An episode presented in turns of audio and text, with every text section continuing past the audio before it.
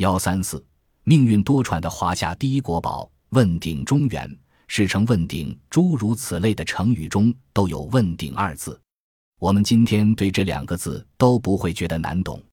问鼎是指可能达到或者想要达到权力或者是荣誉以及其他的一切项目的最高峰。可是，这实际上是这两个字的引申意义。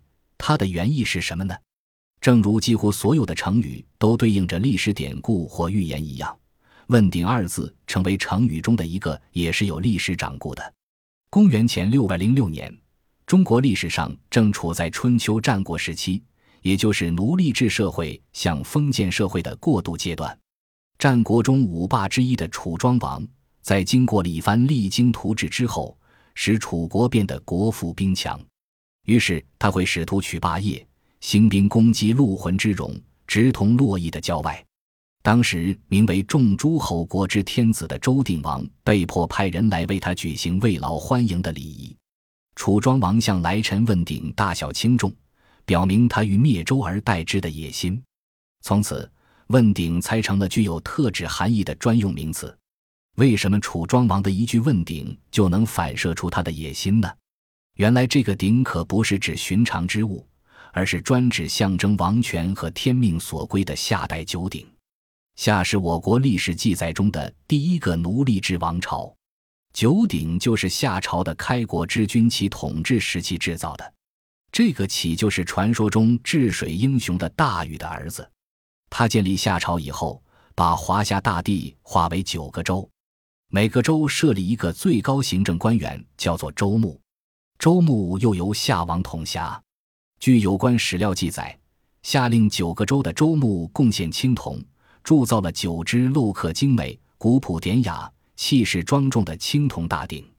铸鼎之前，已经先派人把各州的著名山川、大河和风景俊奇的地方，以及出产或具有的各种奇特的东西都画成图、编成册，然后由那些被精选出来的。技艺高超的工匠们把这些图画仿刻在九鼎的身上，每一只鼎对应着一个州，制成后的九鼎就象征着九个州，又象征着天下。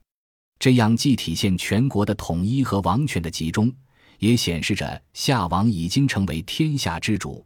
也正是从这时开始，九州成了中国的代名词。九鼎从问世以后就一直被历代统治者所重视。他们一直被作为镇国之宝和王权的象征。对今人来说，九鼎的珍贵不仅是因为他们在历史上的显贵地位，更重要的是他们所包含的丰富的考古信息。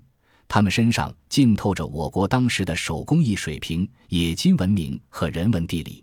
可是，如此珍贵的九鼎早就在华夏大地上失去了踪迹，他们的下落众说纷纭，至今没有定论。早在西汉时期，我国古代著名历史学家司马迁在他的传世之作《史记》中就已经无法确定九鼎的下落了。同一部《史记》的不同篇中，对九鼎下落所做的记载也不同。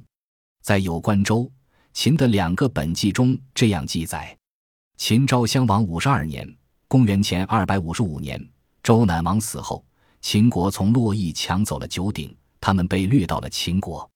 而在《封禅书》中又说：“周德衰，宋之社亡，鼎乃沦没，伏而不见。”这段话的大意是，在同朝的天子之德日衰之时，鼎就不见了。这和秦强鼎的记载是矛盾的。而在此以后的历史学家们又考证出各种各样的说法来解释九鼎的失踪。有一种说法认为，在周显王四十二年，也就是公元前三百二十七年。周王室为了避免传国之宝落于他人手中，于是把九鼎沉没在彭城（今江苏徐州）旁边的泗水之中。他们还考证出，秦始皇南巡时还曾派出几千人在泗水中进行打捞，可惜最后一无所获，徒劳无功。还有一种说法是，周王室在衰落时财政困难，入不敷出，于是销毁了九鼎铸铜钱。而对外则鬼称九鼎已不知去向，避免各诸侯国借此兴兵问鼎。历代史籍中关于九鼎的说法还有很多，但是大多自相矛盾或者自说难圆，谁也没有十分能令人信服的依据。直到今天，九鼎的下落仍然是待解之谜。